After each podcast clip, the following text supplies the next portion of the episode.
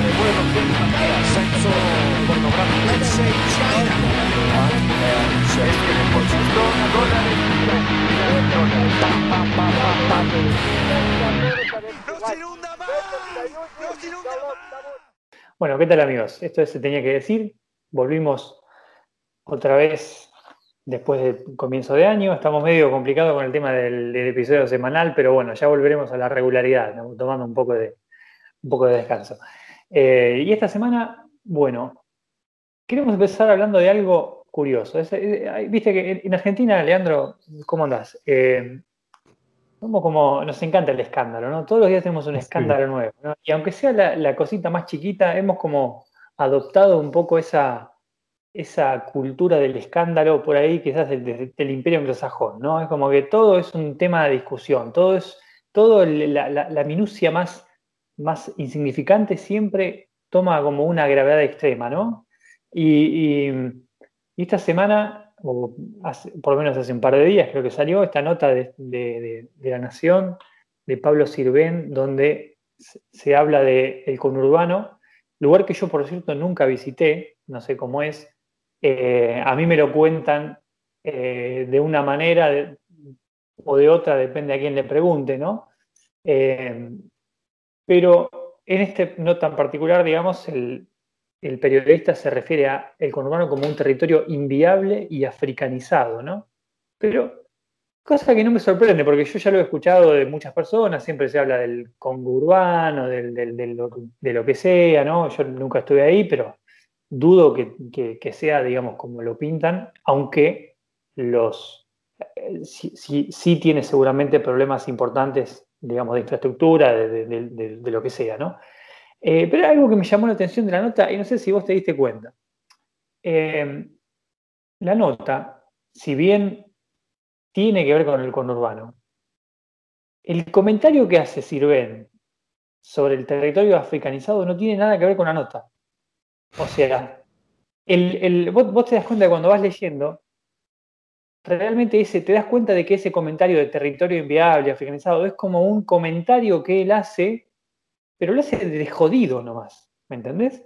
O sea, es como que no es un, comentario, porque yo cuando lo, leí, dije, bueno, quizás hay un desarrollo como que justifica un poquito esto, ¿no? Te habla un poquito de cómo eso, porque, porque, la nota se llama la madre de todas las batallas, ¿no?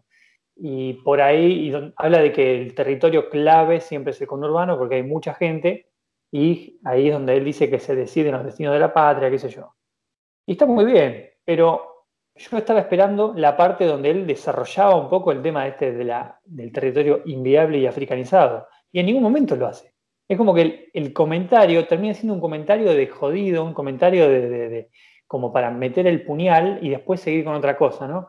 Y eso es lo que a mí particularmente me molesta, digamos, porque es un comentario que no tiene, no, no, no tiene una utilidad más que hacer ese famoso comentario que indica quizás un, una, especie como de odio, una especie como de, de ¿qué, cómo, podemos decirlo? Una diferencia medio de clase, una diferencia de, de, los nuestros, los de ellos, ¿no?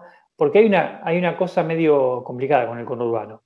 El conurbano es la pobre gente de los 12 años de kirchnerismo, ¿no? la pobre gente que vive así, y en simultáneo es la gente ignorante que, que vota al kirchnerismo. Entonces es como que ese sector, digamos, argentino tiene una relación un poco turbia con el conurbano. Es como que por un lado, pobre gente, y por el otro lado, son, o sea, se merecen un poco vivir así porque ellos son los que votan de esa manera, ¿no?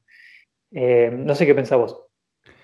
Yo creo que coincido con esa mirada tuya. Creo que de vuelta es volver a una retórica eh, muy de civilización o barbarie, ¿no? Esta idea que ya tenía Sarmiento de que mm, del otro lado, en este caso la General Paz, hacia afuera de, lo que es la capital, la capital federal, ese, este centro de civilización, hacia afuera está la barbarie, ¿no? Y, qué, qué, metáfora fea, ¿no? La de usar como ahora encima de barbarie africanizado, ¿viste?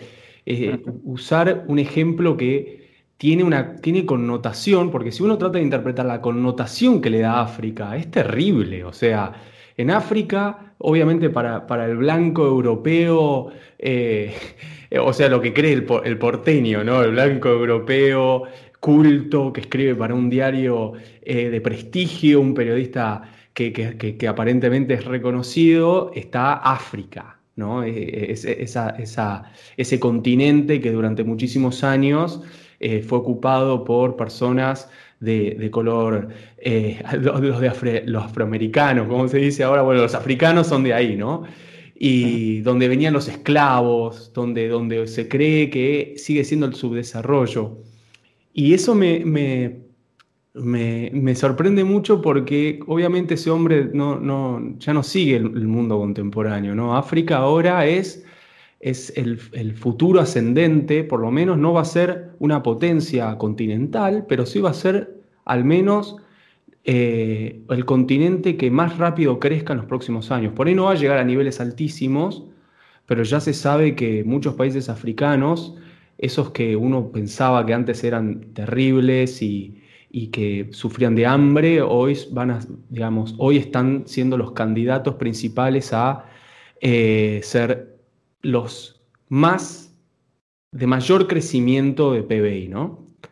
Eh, y, eso de civilización y barbarie creo que es una cosa que le ha hecho mucho daño y que sigue muy presente en el, en la matriz de pensamiento de muchas personas hoy en día en Argentina, ¿no? Esto del otro, que igual no es solo en la Argentina, a ver, eh, pasa lo mismo en Estados Unidos. En Estados Unidos también está esta idea del hillbilly, de la persona del interior, de, de esta masa de personas incultas que, con las que tenemos que coexistir y que votan sin saber votar, ¿no? Esta idea de la racionalidad que yo tengo y ellos no saben usar la racionalidad adecuadamente, por eso tenemos el país que tenemos, ¿no? Por culpa del otro. Me parece una, me parece una cosa, yo siempre combato discursivamente esos, esos son discursos que combato, digamos, tanto desde un lado hacia el otro, ¿no? También los que dicen la derecha, el neoliberalismo, y está del otro lado los que dicen la izquierda, eh, eh, los negros, y ahora sí usemos el concepto. Fíjate que ahí de vuelta viene el concepto de negro ahora aplicado en este caso, ¿no? La idea de negro no, no, pero yo no lo digo por el color de piel, lo digo por este, esta área africanizada e inviable. No, es terrible, es terrible. O sea, es como, eh, es, la, por ejemplo, yo me lo imagino, ¿no? Tenés el, la ciudad de Buenos Aires, ¿no? que es la, el, bastión de la civilización en Argentina, ¿no? y está como rodeada como por un cinturón de barbarie, ¿no? Como que eso también como que hace un poquito a la, a la psicología medio del, del, esto, no sé si lo decíamos con Juan Rocco la semana pasada, ¿no? Que decía ¿no? esa idea de que en cualquier momento la barbarie te come, como que te, te como es, estás siempre ahí, como con miedo, atrapado encima entre, entre el mar y la barbarie, ¿no? Es como que estás ahí en, un pedacito de tierra y la barbarie te está avanzando, te está llegando, ¿no? En lugar de vos ampliar la civilización, parece que tenés una, eh, digamos, en cualquier momento los orcos como que te, te, te, te, comen, tipo Guerra Mundial Z, ¿no? Como que estás mm. ahí resistiendo el, la, inminente, digamos, llegada de, los, de, los, muertos vivos, de los zombies, lo que sea, ¿no? Y como es, y es, es, terrible porque también es, una idea muy, muy ya de, la época de la colonia del Imperio Británico, que es algo que, son, ideas que todavía persisten, ¿no? Porque cuando uno va a la historia, eh, por ejemplo, habla de, las misiones, las primeras misiones a África, ¿no? Por ejemplo, David Livingstone, que, es, que era quizás el, el, misionero, digamos, por excelencia inglés, eh, era David Livingstone, que fue el primer, la primera persona que cruzó el continente desde de oeste a este. Eh, como es eh, a, pie o en lo que sea, ¿no? Eh, fue la persona que se propuso terminar con el, comercio esclavo en la costa, digamos, del Océano Índico, que era muchísimo peor, si se quiere, que la del, Océano Atlántico, ¿no? La, esclavitud del Océano Atlántico se termina gracias al Imperio Británico y gracias a que el Imperio Británico utiliza la flota real para interceptar muchas veces barcos de, de otros países para tomar a los esclavos y llevarlos a Sierra Leona, a Freetown, ¿no? donde los esclavos pasaban por, por un arco, digamos, que decía liberado gracias a la filantropía y el valor británico, ¿no? y como es, les daban un, cuarto de acre de tierra, le daban una ollita y le daban una pala y, ya está. Y se le daban, daban su libertad, ¿no? Cosa que está muy bien, está perfecto, ¿no? Pero a partir de que, de que, Estado, de, que el Imperio Británico termina con, con, la, con el comercio esclavo primero y después con la esclavitud misma, recordemos que son cosas diferentes, ¿no? Que hubo años de diferencia entre ambas cosas eh, Livingstone, por ejemplo, en, en, sus escritos, o sea, él habla, ¿no? Habla un poco de los africanos y habla un poquito de esa dualidad del misionero, ¿no? La, dualidad del que va a civilizar, ¿no?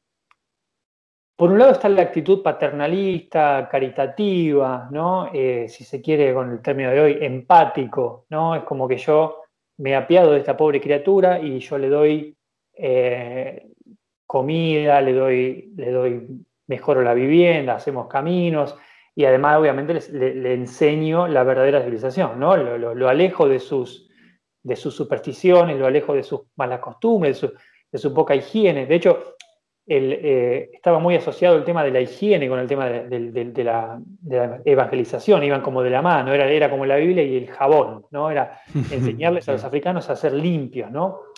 Eh, y por otro lado, tenías el desprecio, digamos, patente del, del, del, misionero, no era ya un tanto un colón, era, era como el misionero, ¿no? Que obviamente veía la, forma de vivir, la cultura del africano con, desprecio clarísimo, era como con asco, ¿no? era, era tenerle asco al, al africano. Y este hombre, David Livingstone, en, su, en, su, en sus diarios, ¿no? Él escribía cómo los africanos no, le daban pelota, básicamente, que, lo imitaban, digamos, cuando él, cómo predicaba y se reían entre ellos, que estaban todo el día tirados panza arriba, que lo único que querían hacer era tomar, era tomar alcohol y esas cosas, cerveza, como es. Y él veía que su labor evangelista, evangelística, digamos, no, no, no funcionaba, ¿no? En cierto momento no funcionaba y después se cansó, de hecho, Livingstone se cansó y se fue a hacer otra cosa, se fue a explorar África, más que nada. Eh, como es. Y, yo veo un poco eso, ¿no? Veo un poco la, idea de, por un lado, pobre gente y por el otro lado está ese desprecio de, de, este tipo no los, no toco ni de lejos, más vale los tengo, los tengo bien lejos y, que haya una diferencia marcada entre ellos y yo, ¿no? Es como que no son, como que le hago sentir, por un lado, que somos iguales, pero por otro lado somos muy diferentes, ¿no? Eh, esto está muy bien sintetizado en The Road to Wigan Pier de Orwell, ¿no? donde él en la primera parte habla de, habla de los, los padecimientos de la clase trabajadora inglesa, digamos, donde los tipos que trabajaban en las minas de carbón eh, vivían en condiciones miserables, trabajaban en condiciones miserables, eran pobres personas. Y del otro, en la segunda parte del libro, él habla de que los socialistas eran todos eh, gente que le huía al mal olor del trabajador, ¿no? Era como mm. que era, por un lado, los, quiero, los quiero mejorar, pero por otro lado, los, les tengo un desprecio enorme, ¿no? Y esa dualidad, para mí, es algo que, que hemos traído hasta acá y que se nota muchísimo en el discurso de hoy en día. Sí, ese discurso, esa dualidad, creo que, siempre existió eh, en todo lo que tiene que ver con Hoy justo este pibe Fabricio Ballarini sacó una, una publicación, un hilo en Twitter hablando de lo que él, denomina disonancia cognitiva, ¿no? Eh, justamente muy anclado a este discurso, el discurso de no hay evidencia que le puedas presentar a una persona que cuando tiene una serie de, digamos, creencias muy arraigadas en su personalidad no te va a creer. Entonces, lo hace desde un lugar muy curioso, porque primero él me, digamos, encontré una cierta paradoja en su discurso, en el cual el que posee la verdad le va a costar siempre hacerle entender al que no posee la verdad eh, cuál es la verdad, ¿no? Entonces ahí hay algo muy loco, de cuál es la verdad. Eh, me sorprende que un científico especialista en neurociencia de golpe se subrogue eh, discursivamente esa situación, que creo que tiene que ver mucho hoy también con lo que pasa cuando en el mundo de la posverdad, en el mundo de, lo que vivimos, se van creando unas nuevas otredades eh, que en la medida que nosotros seguimos avanzando en este proceso tecnológico, por medio de las redes sociales, por medio de las telecomunicaciones, es muy interesante cómo conectamos, pero también al mismo tiempo nos desconectamos de lo que, de lo que nos rodea, de las personas. Entonces vamos creando ideas del otro que, a veces son impresionantes. O sea, hay una idea de lo que es el otro que queda a, unos pocos kilómetros de donde yo vivo, que es el mal, o por lo menos, y, viceversa, ¿no? Digo, porque también el discurso es, es recíproco, estos, estos, son los que hacen esto, estos son los que hacen lo otro. Eh, a mí siempre me sorprende mucho em, cuando uno charla eh, de política, eh, el principio ideológico más importante que uno siempre encuentra cuando uno cree algo, también lo hace en contraposición a otra cosa. Y ese es el gran problema que existe por lo menos en los países hoy en día, por lo menos que estoy viendo en la mayoría de los países del mundo, es la creación de un otro que creemos que piensa en determinados patrones, entonces nosotros sabemos cómo piensa él, cómo pienso yo, cómo él está equivocado, cómo yo tengo razón. Entonces ese discurso de, digamos, es de vuelta esta idea de civilización y barbarie. En el caso de, civilización y barbarie, obviamente está parado en el que es el ente civilizatorio. Ahora, para el otro, el que, el que supuestamente debe recibir la civilización, se manifiesta en un proceso de eh, reacción, ¿no? Entonces, hoy los civilizatorios, los, entes civilizaciones son los que para muchos, eso me, produce una, gran, digamos, eh, curiosidad histórica, ¿no? Muchos de los que ahora reaccionan a las nuevas formas civilizatorias lo llaman globalismo, y los que reaccionan, digamos, y, y, los, y los globalizantes, hoy hoy los consideran nosotros retrógrados. Entonces, los que primero eran civilización, hoy son la barbarie en muchos casos y, y, al revés. Entonces, es muy, es muy, loco cómo opera también en qué momento de la historia estás parado y cuál es, cuál es lo civilizatorio. Entonces, hoy hay gente que te defiende lo que considera civilización pero parado del otro lado diciendo, no, yo soy la civilización, los globalistas son la barbarie. Entonces se arma todo una, un, hermoso collage, eh, una matriz caótica, ideológica muy, muy interesante. Entonces antes la civilización, lo, el avance fue por el lado del cristianismo y hoy el cristianismo, sobre todo en países como el nuestro que son católicos, hoy el catolicismo es considerado barbarie. Yo hablando el otro día con una amiga muy feminista, me decía que el catolicismo es arcaico. Cuando, digamos, cuando eh, eh, en su tiempo, digamos, fue la, fue la vanguardia civilizatoria, como decía, digo, cuando los europeos fueron eh, a, África o vinieron acá a, lo que hoy se conoce como América del Sur, digamos, la vanguardia civilizatoria, cultural, era el cristianismo. Y hoy es lo opresor, lo arcaico, y ahora lo nuevo es otra cosa. Entonces ese, ese, ese juego me, me, me, me, fascina, digamos, intelectualmente, ¿no?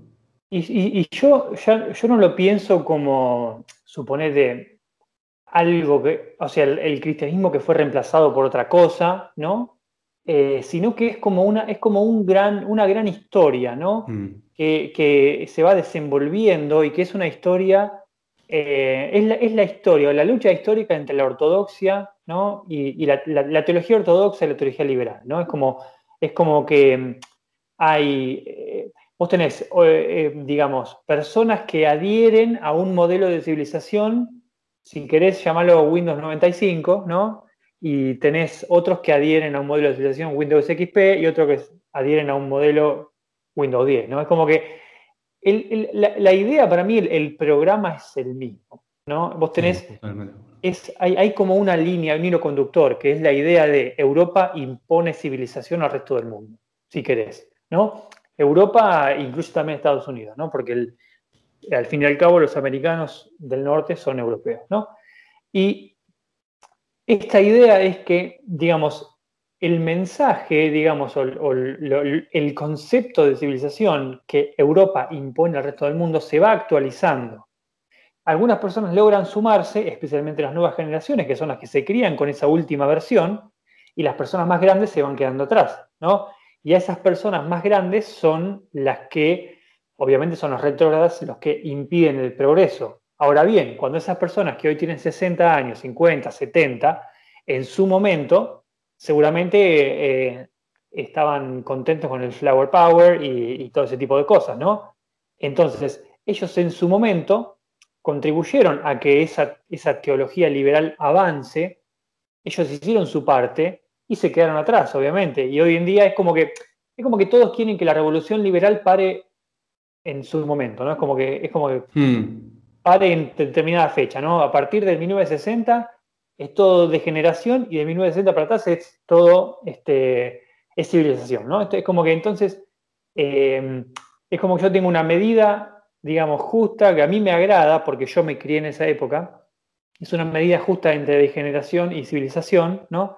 que a mí me gusta. Hay un poquito de transgresión, quizás tenés el último una chica en bikini, tenés a Elvis cantando, eh, moviendo las caderas por ahí, ¿no? Que de hecho hay que recordar que él fue, fue eh, moviendo la pelvis. En varios estados, exactamente, por considerarlo, digamos, eh, subido de tono y hoy en día quizás, digamos, el, umbral de tolerancia a esas cosas se ha, se ha ampliado demasiado, ha avanzado mucho. Entonces, eh, lo cual no quiere decir que la moralidad liberal deje de ser puritana, porque hoy en día se condenan otras cosas. Y esa es la, esa es la clave. ¿Por qué? Porque en el siglo XIX un, tal David, Livingstone le enseñaba al negrito africano a limpiarse la cola con papel higiénico y a, lavarse con jabón. Y hoy en día eh, la comisión o la, Asociación Inglesa de Fútbol le, le sanciona a Cavani, un negrito, por decir negrito. ¿no? Entonces, ellos sienten, aún, digamos, desentendiéndose de su labor imperial, ¿no? ellos siguen haciendo imperialismo cultural. ¿Por qué? Porque siguen imponiendo lo que vos podés decir, lo que está bien decir, lo que es civilizado y lo que no. Decir negrito en Inglaterra es, eh, en Inglaterra y en el mundo, eh, digamos, occidental, refinado, sofisticado en general, es considerado prácticamente una herejía, ¿no? Entonces, eh, digamos, no es que el cristianismo fue reemplazado por, reemplazado por otra cosa, ¿no? Hubo, hay un, digamos, un conjunto de ideas que fueron con el tiempo, ¿no? Mutando, pero desde un, mismo, digamos, una misma corriente, que es la corriente de la, es una corriente teológica cristiana que se fue liberalizando y otros se han quedado, digamos, en el tiempo y otros han elegido quizás cosas más ortodoxas. Pero hay una, hay una trampa, igual. Eh, aún los ortodoxos son heterodoxos para los estándares de hace algunos siglos. Entonces, hasta, la ortodoxia ha sido, digamos, transformada. Es que sí, es que las personas, esto se ve clarísimo con la, reforma y la contrarreforma. Cuando, cuando ocurre la, la, crítica de Lutero, digo, me estoy yendo muy lejos, pero creo que es el mismo concepto y es, cuando Lutero critica, no está discutiendo todo, está discutiendo la institución. Pero no, hay ciertos valores culturales, éticos, morales, que no están en discusión. Lo que está en discusión son formas de accionar o de interpretar lo que está bien o lo que está mal, la moral. Bueno, seguimos, digamos, ocurrió el tiempo, estamos hoy en día, lo que está en crítica hoy es, la institución que hace valer esos, determinados principios morales y éticos, pero hay ciertos principios morales y éticos que no están en discusión, nunca van a estar en discusión, porque cuando uno le pregunta a una persona súper deconstruida, le, le, dice, bueno, pero a ver, ¿qué está bien y qué está mal? No, esto está mal, te va a decir. ¿Cómo vas a pegarle a una persona? ¿Y quién dijo que está mal?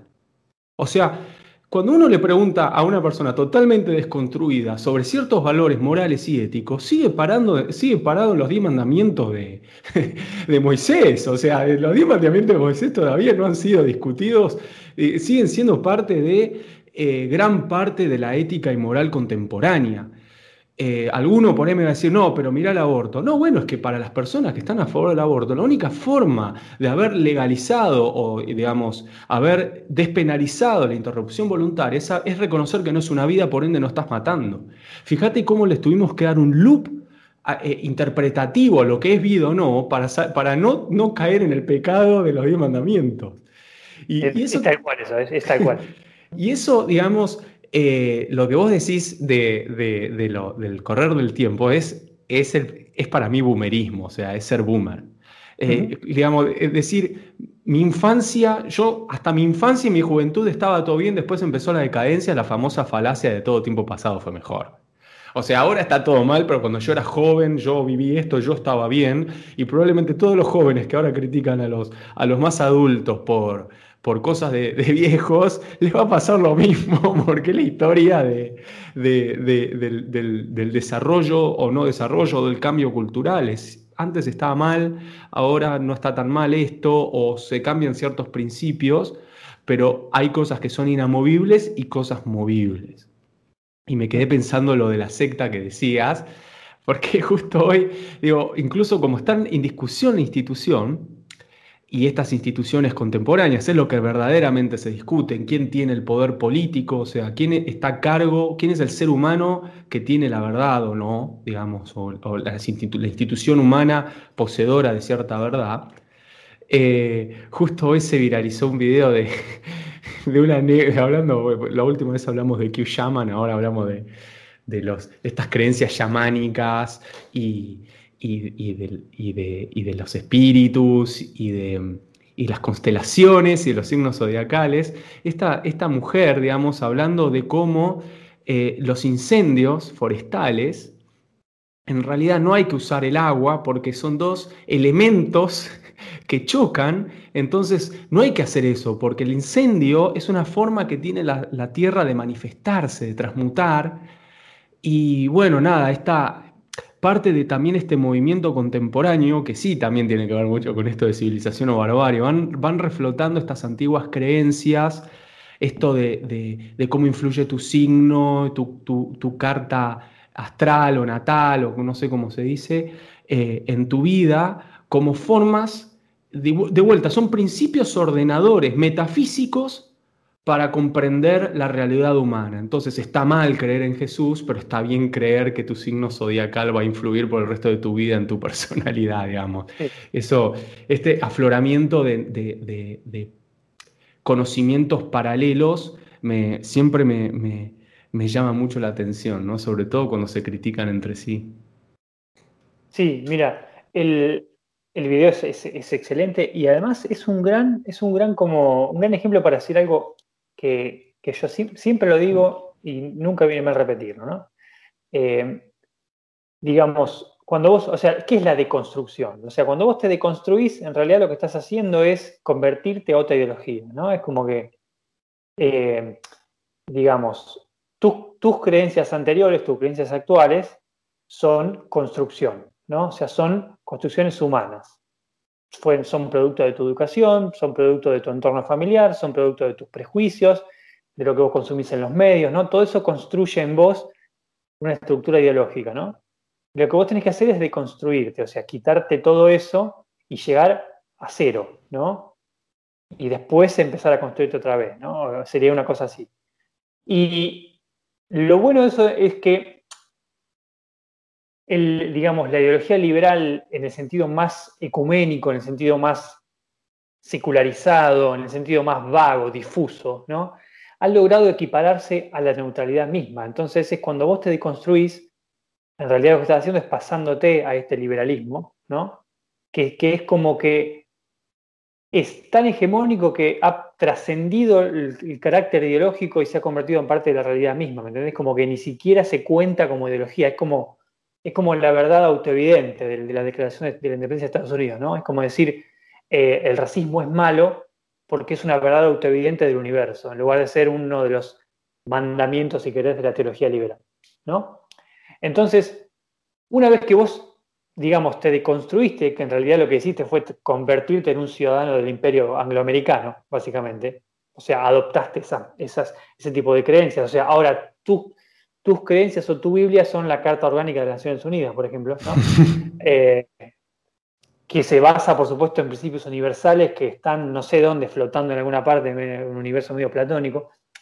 Eh, y luego vos a partir de ahí, una vez que vos ya te convertiste, o sea, una vez que vos ya te, transformaste, digamos, en un liberal hecho y derecho, ¿no? totalmente deconstruido, eh, a partir de ahí vos podés eh, construir lo accesorio como vos tengas ganas, ¿no? Entonces, existe, vos le preguntás a un satanista promedio, le preguntás a uno de estas, no sé ni cómo calificar a esta chica del video, suponete una medio hippie, eh, astróloga, una cosa así, le preguntás a un, a un musulmán progresista, le preguntas a un católico progresista, a un budista, le preguntas a cualquiera que se te ocurra, y todo más o menos es lo mismo. O sea, sacando lo accesorio, sacando lo circunstancial, lo, lo que tiene que ver puntualmente con cada, digamos, identidad que esa persona eligió, en el los rituales. claro, en el fondo es el mismo núcleo liberal. ¿no? Todos creen, por ejemplo, en eh, que el racismo es malo, todos creen, por ejemplo, que hay que redistribuir el ingreso de manera justa, todos creen en el cambio climático, todos creen en la igualdad absoluta entre los hombres, ¿no? que son todos principios, principios eh, primero propugnados por cristianos, siempre, y ahora han pasado a dejar de ser cristianismo para pasar a ser parte de, ¿no? de esta nebulosa los derechos humanos, medio una cosa medio difusa, ¿no? Entonces, realmente no existen ese tipo de, ideologías o de persuasiones o, de inclinaciones diversas. Son todas como accesorios que uno se coloca, ¿no? Alrededor de ese núcleo liberal occidental, que en el fondo es siempre lo mismo, siempre lo mismo. Vos vas a los diez mandamientos del satanismo, por ejemplo, y son es la ONU, por ejemplo. Es todo lo mismo. Sí, yo creo que lo de la, la deconstrucción es, tiene algo muy cristiano y es que cristiano siglo XIII, voy a hablar algo muy de, cuando ah. Aristóteles se, empezó a poner de moda de vuelta, que ahí empezó, empezó toda una, una revitalización del pensamiento griego entre los, entre los católicos. Y hay algo de negación del cuerpo, ¿no? De lo, como vos decís, de lo accesorio. Entonces hay algo adentro nuestro, aparentemente, dentro de esta interpretación, que es la esencia, ¿no? Esta cosa platónica, como vos también ese concepto que usaste, me encantó. Eh, hay algo que es nuestra esencia. Y lo que está por fuera es ornamental. Y me, y me, y me sorprende mucho porque cuando los, los mismos curas, no sé si, si, viste el jorobado de Notre Dame, se castigaban, se pegaban latigazos, todo este principio de, negar el cuerpo porque hay algo, porque somos esclavos de nuestros placeres, somos, es nuestra culpa carnal y nuestro cuerpo lo que está mal, pero adentro hay algo que está bien. Bueno, lo mismo el deconstruite. Deconstruite es el acto simbólico de todo lo que sos. no es correcto, tenés que sacar, hay algo adentro tuyo que es la verdad. Entonces, cuando vos te desconstruís, adentro tuyo está esta esencia natural, que, o no, no sé si es natural o no, pero ahí, digamos, cuando la gente habla de, construir, sobre todo cierto sector de la centroizquierda, en realidad no te está diciendo desconstruite. Te está diciendo no critiques esto porque estás equivocado, porque no te deconstruiste, o sea, vos no tenés la posesión de la verdad, niega la crítica, o sea, eh, es una forma, no, no, vos no te deconstruiste, no, no llegaste a esta conciencia está, digamos, como, eh, la, como la toma de conciencia, claro, la revelación.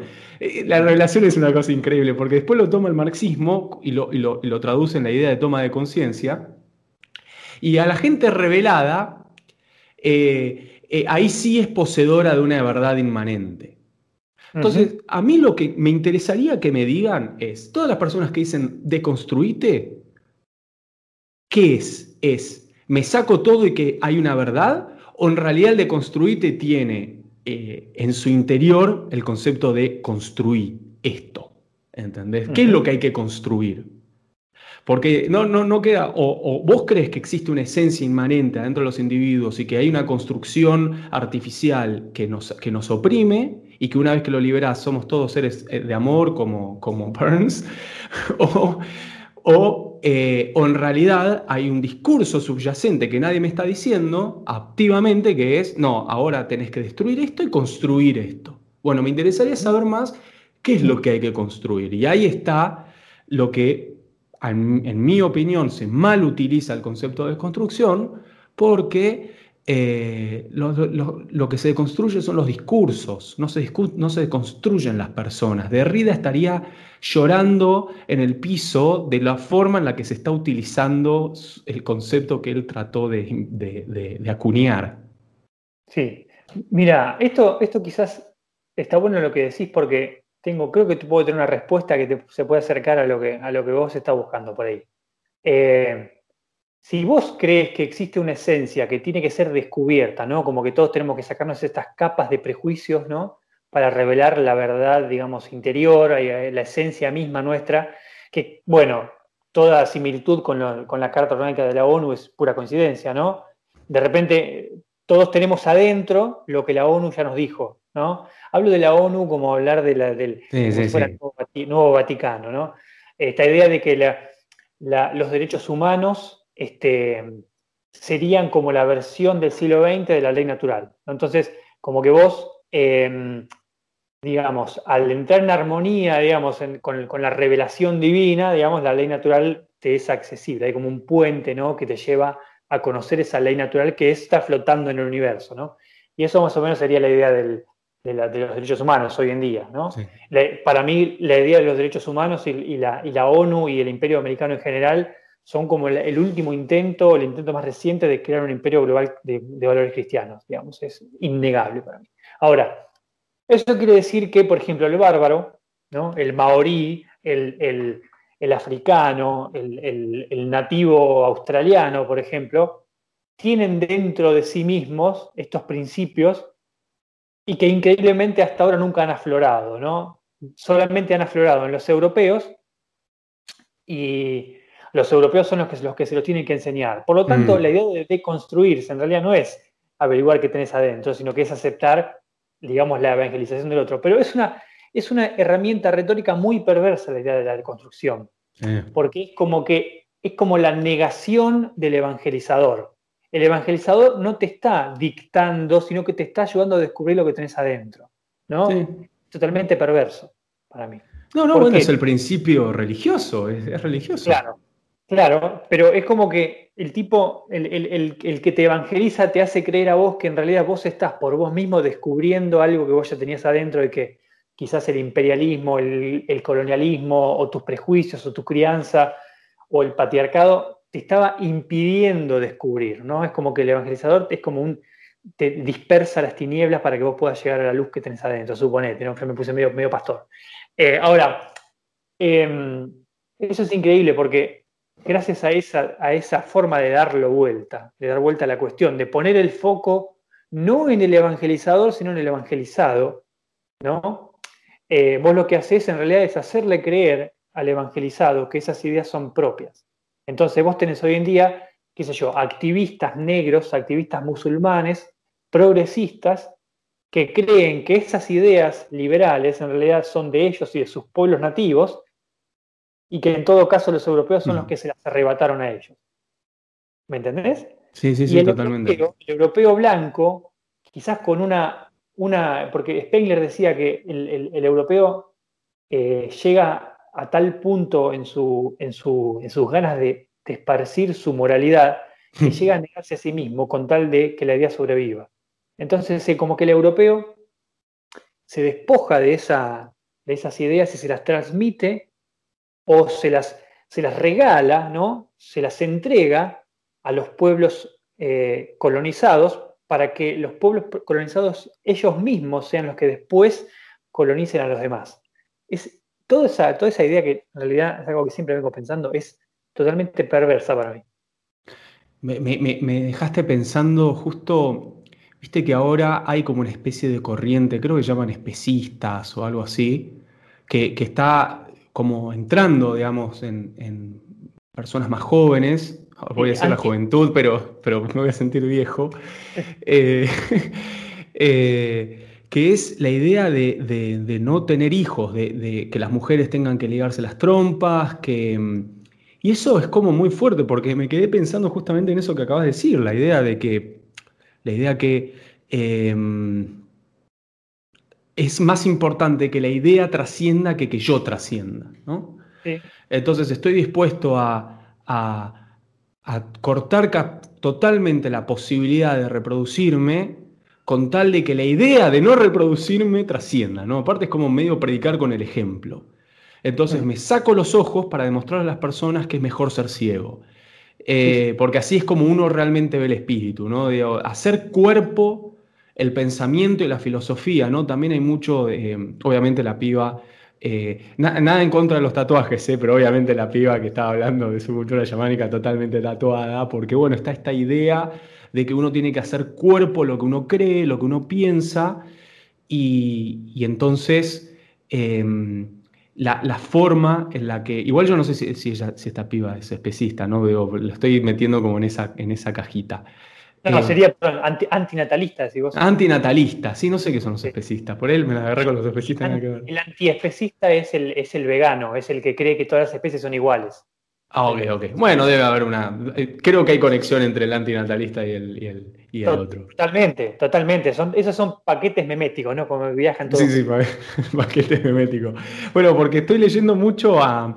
Hay una activista que se llama eh, Flavia Brofoni, que escribió un libro ahora que es como The New Apocalipsis que habla sobre cómo vamos a extinguirnos como especie si seguimos eh, eh, viviendo como vivimos, ¿no? Si, si seguimos comiendo carne y, seguimos este modelo de producción. En algunas cosas, para, le voy a dar la razón en algunas cosas, paradójicamente coincide con toda una, digamos, todo un campo de estudio mío, pero después sus conclusiones son totalmente distintas. O sea, ella dice lo que hay que hacer es, que Flavia Brofoni, si escribió acá, sacar un libro. Claro, clase trabajadora, ¿no? De, eh, clase obrera. No, no, no, obvio que no, no. Pero, ella. Por ahí no. Pero es, e, ella es, ah, es militante de, cooperativas, tiene un par de ideas copadas, de militante de cooperativas familiares para producción agroecológica, ¿no? Hay cositas que, va a parecer zurdo, pero, pero que están buenas lo, lo que plantea, ¿no? Después, obviamente, eh, sus conclusiones van para otro lado pero, pero me, llama la atención esos paquetes meméticos que hay hoy en día, que también no es creer en, eh, uno, uno es eh, agroecológico, eh, cree, no, está en contra de la Iglesia Católica, y al mismo tiempo es vegano y, al mismo tiempo eh, eh, cree, en el impacto de los signos zodiacales en nuestro destino y por eso es importante la carta natal y todo eso. Entonces es como el, nuevo paquete, ¿no? Y, acá le voy a, lo, voy a citar igual a, Juan Rocco de vuelta, cuando, cuando en realidad el origen de, esta forma de ecologismo es en realidad nazi. O sea, Hitler era ecologista eh, era vegano. Eh, es, una cosa increíble, ¿no? Entonces, eh, es, muy interesante cómo hoy en día todas esas series de, ideas se fueron modulando y articulando de otra forma para generar nuevas identidades, ¿no? Entonces ahora... Hoy parece ser más de izquierda, bueno, nacionalsocialismo, ¿no? Digo, por ahí para muchos el nazismo era como era socialista y ahí los socialistas son veganos.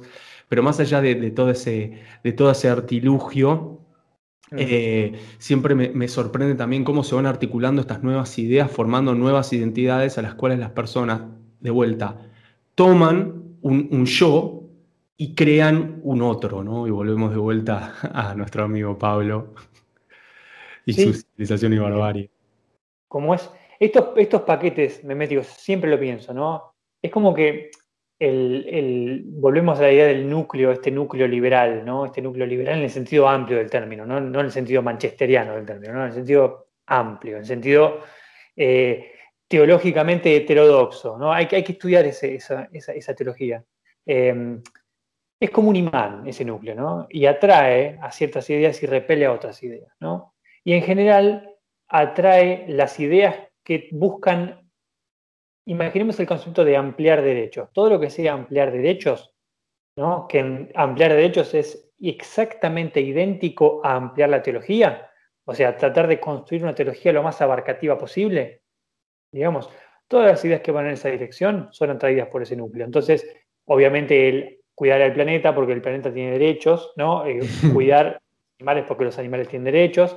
La idea de, que, que el planeta Tierra es es un ser vivo, ¿no? Es que hay que cuidarlo, la madre tierra, la idea de, esta idea de, darle atributos humanos al, planeta, ¿no? Esa idea, yo siempre imagino esa, esa caricatura en las escuelas del planeta Tierra triste, con un termómetro, ¿viste? Como que está enfermo, ¿no?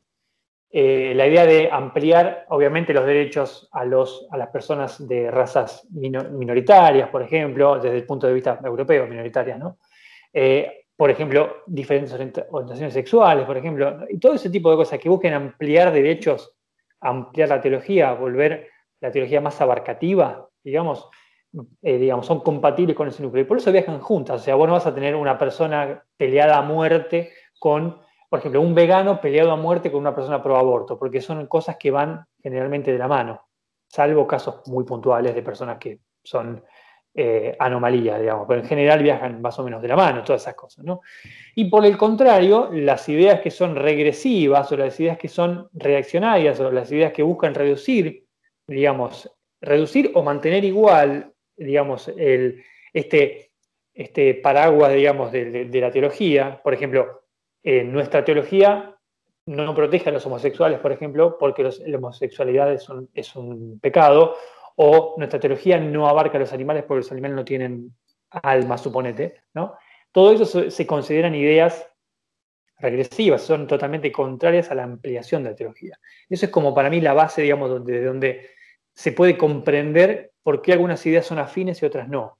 Y tenés después la reacción tonta del que quiere destruir el planeta porque solamente para, para caerle mal al, zurdo y después tenés el que se come el asado todo sangrante y saca una foto para mostrarte que es un cavernícola. Esas son tonterías, digamos. Hay, hay una base, hay una cuestión teológica importante. Ahora bien, lo que decimos de este hombre de Pablo, de Pablo Sirven, ¿no? Él ahora, que es quizás un representante de lo que en su momento fue la civilización, ahora en día queda como la barbarie. ¿Por qué? Porque él no ha sabido mantenerse, no ha sabido ponerse al día, ¿no? No ha sabido ponerse al día. Y esto tiene mucho que ver con el tema de lo que hablamos una vez de las estatuas. Las personas muertas no pueden ponerse al día y por lo tanto, tarde o temprano caen. Por ejemplo, Thomas Jefferson, que en su momento fue un ultra radical, ultra izquierdista, hoy en día está cuestionadísimo y sus, estatuas son este, volteadas o vandalizadas porque el tipo tenía como, no sé, cientos de esclavos, 600 esclavos, una cosa así, llegó a tener eh, en su vida, por ejemplo. Em, pero este hombre, incluso la gente que está viva, como este hombre Pablo Sirven, hoy en día no han sabido, digamos, ponerse el día y por supuesto hoy en día han quedado atrás y han quedado relegados y hoy en día son considerados, eh, digamos, parte de la barbarie, digamos, porque es, esta es la, la idea de la rapidez con la que ocurren los cambios en, la, sociedad liberal. En 20 años te cambia todo, no es una sociedad de cambio lento como puede, haber sido otra, China, Japón, por ejemplo. ¿no? Eh, acá en cuestión de 20 años te quedaste atrás, entonces es como que ni siquiera te alcanza tu vida. En tu vida llegas a ser un retrógrada, llegas a ser un súper vanguardista para llegar a los 50 años y ser un súper retrógrada. Entonces como que nadie logra ponerse al día, ¿no? Me quedé pensando dos cosas. Primero voy, digamos, voy por el final problema de Pablo, digamos, si lo ven, es que dijo una estupidez. o sea, eh, creo que, se le está prendiendo fuego porque dijo una estupidez. Y, la verdad es que si vos vas a escribir y sos todo lo que decís que sos y todos los premios que tenés para escribir una nota y que la gente te señale por lo ridículo de lo que estás diciendo, eh, algo, digamos, es para mí es un dolor profesional. O sea, yo lo que estaría en su situación tendría vergüenza. Eh, espero nunca en mi vida eh, ser eh, ese tipo de persona, ¿no? Que escribe una barbaridad para tener clics y bancarse los golpes con tal de tener gente hablando de vos. en este caso, digamos, me, parecía, me parece un, gran ejemplo de, un, de, un, personaje a analizar, pero digamos, me parece que no tiene, no tiene respeto del promedio de la sociedad, pero tiene acceso a... No, lo, lo trata el tema de lo que dije al principio, que ese comentario es un comentario al pasar que no tiene nada que ver con la nota. Es que es parte, digamos, yo creo que, fue un, clickbait también. O sea, estamos todos hablando de él, lo felicito, pero ¿a qué costo, no? Eso por un lado. Aparte porque tiene eh, en su poder un, un medio de gran alcance que tiene hasta el canal de televisión, tiene esto, tiene lo otro. Eh, y sin embargo es una persona que digo, para, para tanto estudiaste, che, viste, como dice el cabezón Ruggeri. Eh, eso por un lado. Y por el otro lado, lo de la antropomorfización de, la Tierra. ¿no? Bueno, de vuelta son los europeos poseyendo, digamos, poseyendo la, la, idea misma de cómo tienen que ser las cosas. Lo hacían hace muchísimos años, siglos atrás, cuando decían que la tormenta era Zeus, cuando decían que el amor era Afrodita, cuando decían, eh, eh, digamos, eh, la idea de darle forma humana, derechos y darle ciertos valores y principios humanos a cosas que no son humanas, es, es parte de lo que uno leía en la primaria, de, las cosas que hacían los, los, humanos hace muchísimos años atrás y que ahora avanzamos. ¿no? Bueno, evidentemente seguimos entendiendo la realidad a través de nuestros ojos, eh, a tal punto de que eh, a veces creo que es un error, tratamos cosas que no son humanos como si fueran humanos y, y, tratarlos como humanos es peor. Digo, eh, no sé, digamos, cuando uno entiende cómo, por ejemplo, procesa la información un animal o distintos tipos de animales, cada animal tiene un principio psicológico totalmente distinto. Digo, hay gente que trata a los animales a veces, digo, no sé, vos tenés un, perro desobediente, porque lo tratás como un ser humano, digo, ¿entendés a lo que voy? Digo, queremos liberar a los animales y, lamentablemente no hay escapatoria de algo. ¿Y qué, de qué no hay escapatoria? De que los seres humanos siempre alteramos el ambiente en el que vivimos, porque siempre alteramos el ambiente. Entonces, hay un ser humano y va a pasar lo mismo que le pasó a Homero cuando viajó en el tiempo. Eh, eh, va, sin querer pisar una, una, mariposa y va a cambiar la historia de la humanidad. Y, es así. Entonces, no, no, podemos escaparle al hecho de que eh, somos seres que cambiamos los ambientes en los que vivimos, pisamos, matamos, comemos, eh, eh, si quieren dejar de matar animales para dejar de alimentar animales, bueno, vamos a, vamos a cosechar mil, mil plantaciones de soja y de otros alimentos para comerlos y van a dejar de existir animales igual, porque todos los animales que muchos, digamos, muchos animales que existen están para comernos. Si los dejamos de comer, van a dejar de existir también. No es que, vamos a no es que va a haber una liberación de la esclavitud de todas las vaquitas y van a salir a correr. Son 40.000 años de evolución de vacas que, que, que su estructura mental está desarrollada en función de ser animales que están preparados para, comernos. Ya la vaca, o por lo menos el ganado que existía hace 40.000 años, no existe más. Ya lo, hicimos a nuestra imagen y semejanza. O sea, los perros tienen ojitos lindos y nos dan ternura cuando son chiquitos, porque son 40.000 años de coevolución. Digamos, la única forma de no comérnoslos es que fueron desarrollando características que nos dan ternura, digamos. Sí, mira, eh, te no sé si. no, no, no, alguna vez hablaba con alguien que me decía que si vos te acercás a un oso en estado salvaje, pero te acercás con, con amor, digamos, el oso no te va a hacer nada. Y me hizo acordar mucho a una vez que estaba leyendo, esto, esto es posta, esto es verdad. Y me hizo acordar mucho, porque hay gente que piensa eso, hay gente que piensa que los animales son tienen atributos, atributos humanos, ¿no? Es como que si vos al animal le vas bien, no, te... O sea, hay gente que cree todo, realmente, eso hay que entender. Pero me hizo acordar un poco a una vez que estaba leyendo algo sobre un misionero inglés que fue a Nueva Zelanda, ¿no? En ese momento no era Nueva Zelanda, o capaz que sí, no me acuerdo, em, a una tribu de maoríes, ¿no? Y, entonces los, los maoríes se, se estaban peleando, un clan contra otro clan. Entonces este hombre fue y se metió en el medio y quiso detener el conflicto, detener esta guerra. Este hombre tenía como una iglesia y una iglesia cristiana, digamos, fue parte de las tantas misiones que el, Imperio Británico lanzó, digamos, para cristianizar a todos los pueblos bárbaros, a las razas inferiores, dirían ellos. Y bueno, uno de los jefes de, de las tribus maoríes, por ejemplo, fue a la iglesia, lo decapitó, le disparó primero lo colgó, después le disparó, después lo decapitó, después se tomó la sangre y después se tragó los ojos del misionero, ¿no? Ahí en, la misma iglesia. Y como es, eh, esto está en, el, Empire de, Ferguson. Y como es, me digo yo, todo esto, todo esto es parte de lo mismo, es parte de el, loco que va a, a, la isla de los caníbales con la Biblia en la mano y les dice, yo vengo a traer la revelación, ¿no? Con ese con esa, ese hubris, ¿no? Con esa idea, esa idea de, creer que los tipos te van a dar pelota, ¿no? Y, que es análoga para mí a la idea de que vos al animal lo vas con tu amor interior, lo vas a calmar, ¿no? Y el, animal te va a venir, se va a poner pancita para arriba para que vos le toque la panza, ¿no? Es como que esas son ideas extremadamente europeas, o sea, son, pero fundamentalmente europeas. La idea de el ambientalismo es europea, el ambientalismo a gran escala me refiero, no me mm. refiero al ambientalismo a proteger tu, hábitat, porque está perfecto, eso lo, han hecho muchas culturas en la historia, ¿no? Pero el, evangelismo, digamos, del, ambientalismo. Después tenés el, digamos, el evangelismo de, por ejemplo, el amor entre todas las razas, el amor entre toda la humanidad, el evangelismo de la igualdad. Y es más, te diría, el antiimperialismo es imperialismo blanco, imperialismo mm. europeo. ¿Por qué? Porque el imperialismo es, una, es un universal humano. O sea, todas las culturas a lo largo de la historia han incurrido en alguna forma de imperialismo.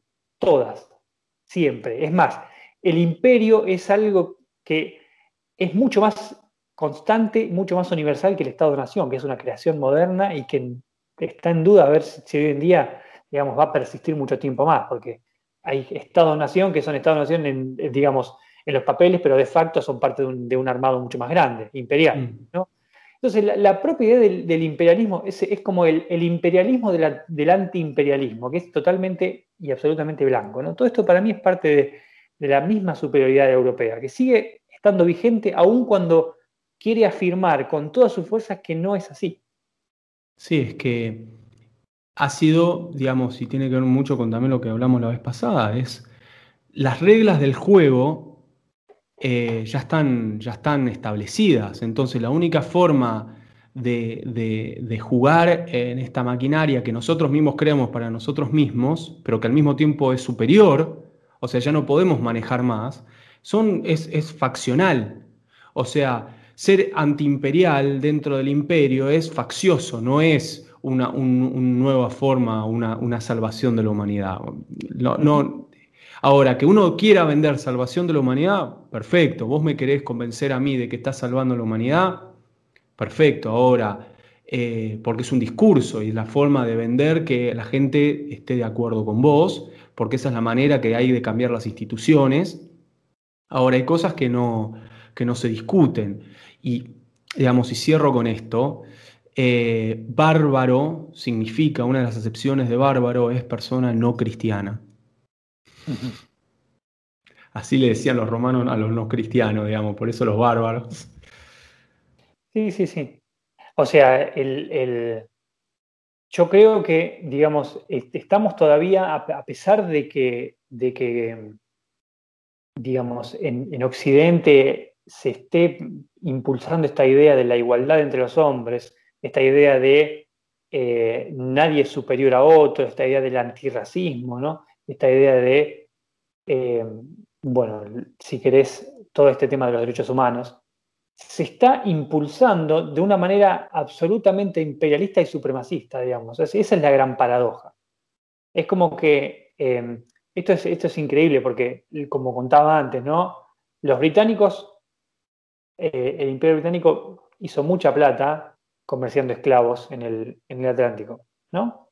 Eh, cerca de, si no me confundo, cerca de 3 millones de esclavos más o menos llegó a comerciar el Imperio Británico. Y de, un momento a otro prácticamente se les metió en la cabeza a los británicos que querían abolir la esclavitud, gracias a la labor evangélica de gente como Wilberforce, como eh, Macaulay, el padre del historiador eh, Thomas Babington Macaulay, ¿no? Se les metió en la cabeza que querían abolir la esclavitud. ¿Y qué empezaron a hacer? Empezaron a usar, como dije antes, la, flota británica para hacerle bullying básicamente al, resto de, los, de, las naciones, eh, para que ellos también eh, terminen con la esclavitud en sus propias colonias. ¿no? Y vos tenés la historia que después de Gran Bretaña, eh, digamos, la mayoría de las naciones empezaron como a también a abolir la esclavitud más o menos en el mismo periodo de tiempo, pocos años después, y los últimos fueron o uno de los últimos, digamos, fue Estados Unidos, que increíblemente fueron los que, los que desafiaban abiertamente a los barcos británicos que querían interceptarlo, ¿no? Increíble eso, porque el, imperio anglosajón es como la cuna del virus y la cuna del antivirus, ¿no? Como que, es como que mm. eh, el, imperialismo anglosajón pega mucho más fuerte afuera, en naciones como la nuestra, por ejemplo, que dentro del, propio centro imperial. Es increíble eso.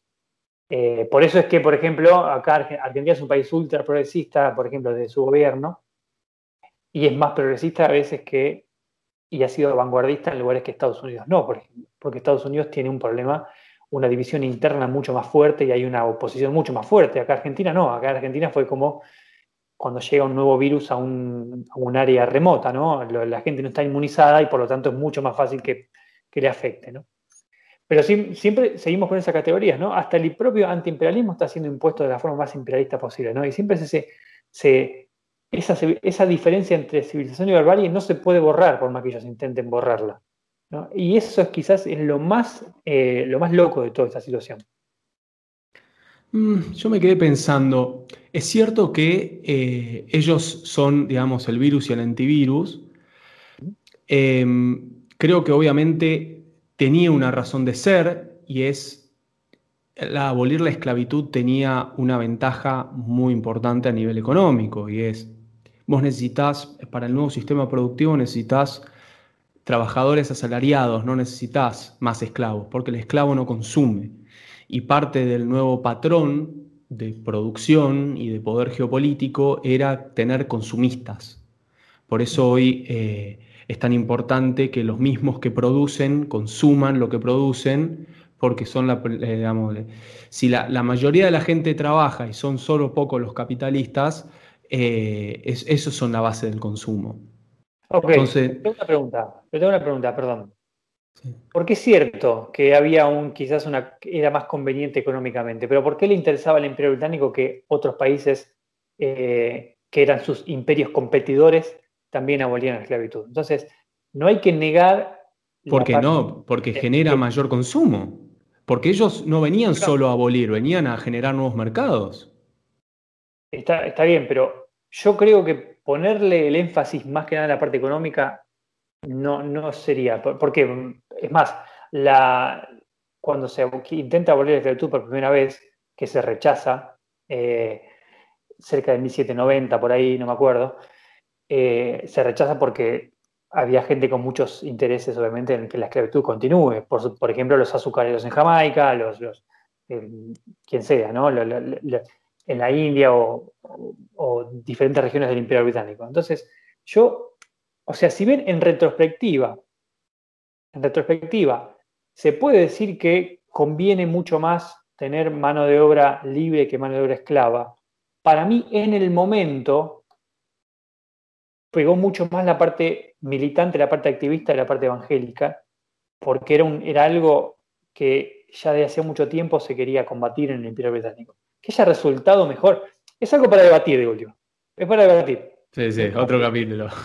Que comenten, que comenten eh, los, oyentes a ver qué les parece, porque tendemos a caer en esa idea de, de, analizar todo desde la parte económica y se le deja un poco de lado. Es que no lo estoy diciendo desde el punto de vista económico, es una cuestión facciosa de poder político también. No, es, no, es no estoy reduciendo todo a lo económico, lo que estoy diciendo es que hay una interacción entre los valores predominantes de la época y el poder de la época.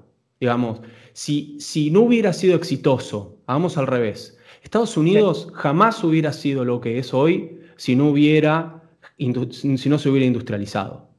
Entonces, claramente tuvo, tuvo que entrar en un conflicto civil, en una guerra civil, la ganaron los del norte, eh, y Estados Unidos, desde que, que, ganaron el norte, pasó a ser los próximos pasó un momento de aislacionismo y después pasó a ser la potencia del mundo. Ok, ok. Eh, si eso hubiera fracasado, hubiera habido un backlash.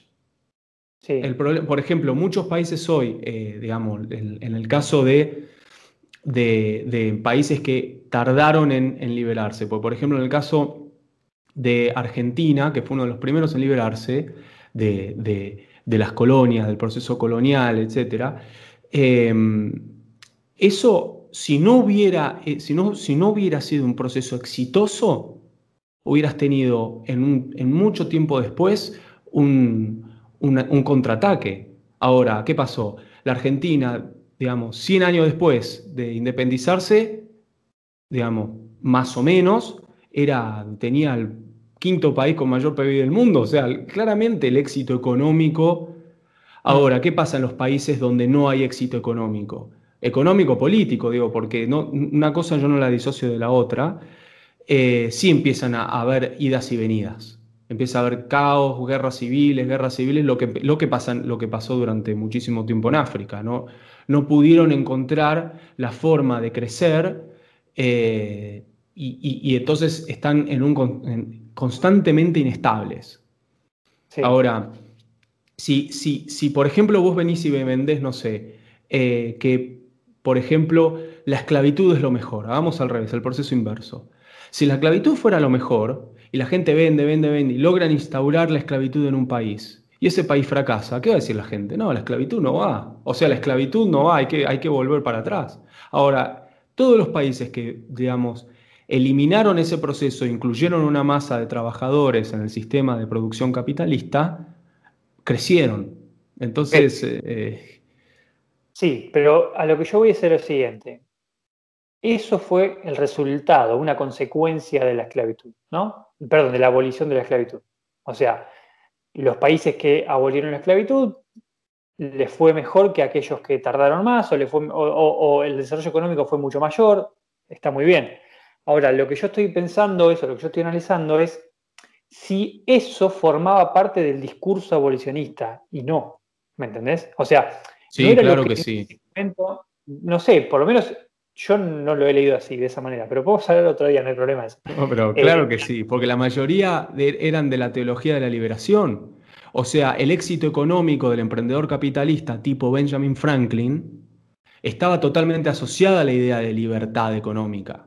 Pensá, la, digamos, la, teología protestante cómo está muy vinculada a la lógica del capitalismo contemporáneo, la idea de... muy bien, puede ser, parte, pero no era la parte principal, por lo menos se acuerdo de lo que yo he leído. La parte, o sea, la parte, digamos, espiritual, religiosa, era para mí el 80% del discurso. Porque, es que, los burgueses, es que para mí era, era, un choque cultural religioso clave, es los burgueses, cuando vos estabas en el, sistema anterior, la parte de la lógica eh, trinitaria, así por decirlo, de el, sistema político, religioso y social estaban anclados en una serie de valores que obviamente la institución religiosa predominante seguía parada teniendo el discurso dominante en un lugar.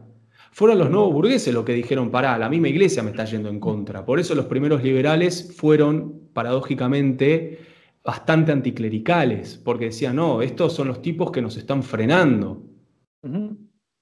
Por eso creo que yo, lo que digo es, el, primer impulso y el impulso mayoritario eh, que empezó en, lo que llamaba la secta de Clapham, que era básicamente una, misión evangélica en Londres, eh, digamos, fundada, o no fundada, pero impulsada más que nada por, eh, como es el padre del historiador Macaulay, ¿no?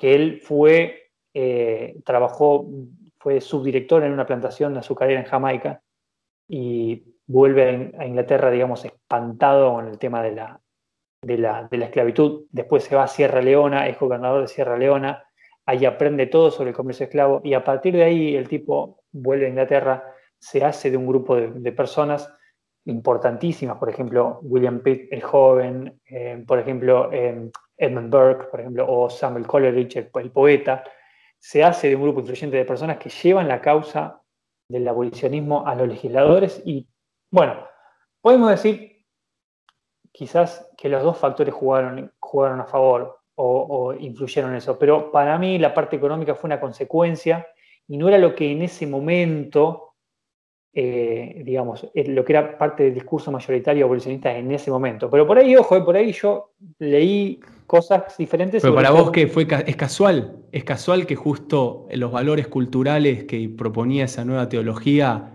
llevaron o contribuyeron al éxito económico. No, no, está bien, está bien. O sea, no, no está bien. El impulso evangélico, este impulso evangélico de la, de la abolición, cayó muy en favor o cayó muy, fue muy compatible con sentimientos que ya estaban presentes acerca de la abolición de la esclavitud, ¿no?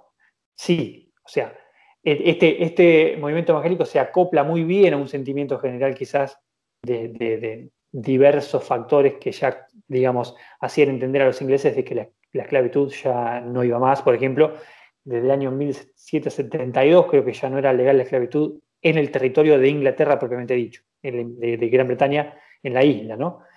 Eh, pero el impulso mayor, yo sostengo que fue eso. Después, sí, había, como, toda, como todo cambio social, hay sectores, eso es, es siempre una lucha entre muchos sectores, ¿no?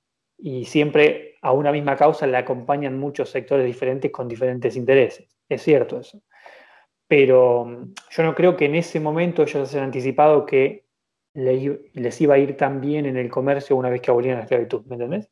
Porque fue muy, mm. muy rápido el cambio. Por eso, eso es lo que yo, la, ¿cómo es? La sensación que a mí me queda, pero bueno, depende de, obviamente de la, corriente, digamos, que uno decida leer. Sí, sí, sí, sí. Yo por ahí soy mucho más de la parte de esa. Pero bueno, bueno lo, podemos dejar para que opinen.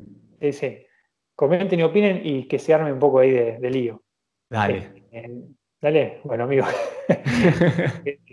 Después, otro día retomamos este tema. Porque... Otro día lo retomamos. bueno, se tenía que decir. Sí, sí. Gracias, amigo. Nos vemos.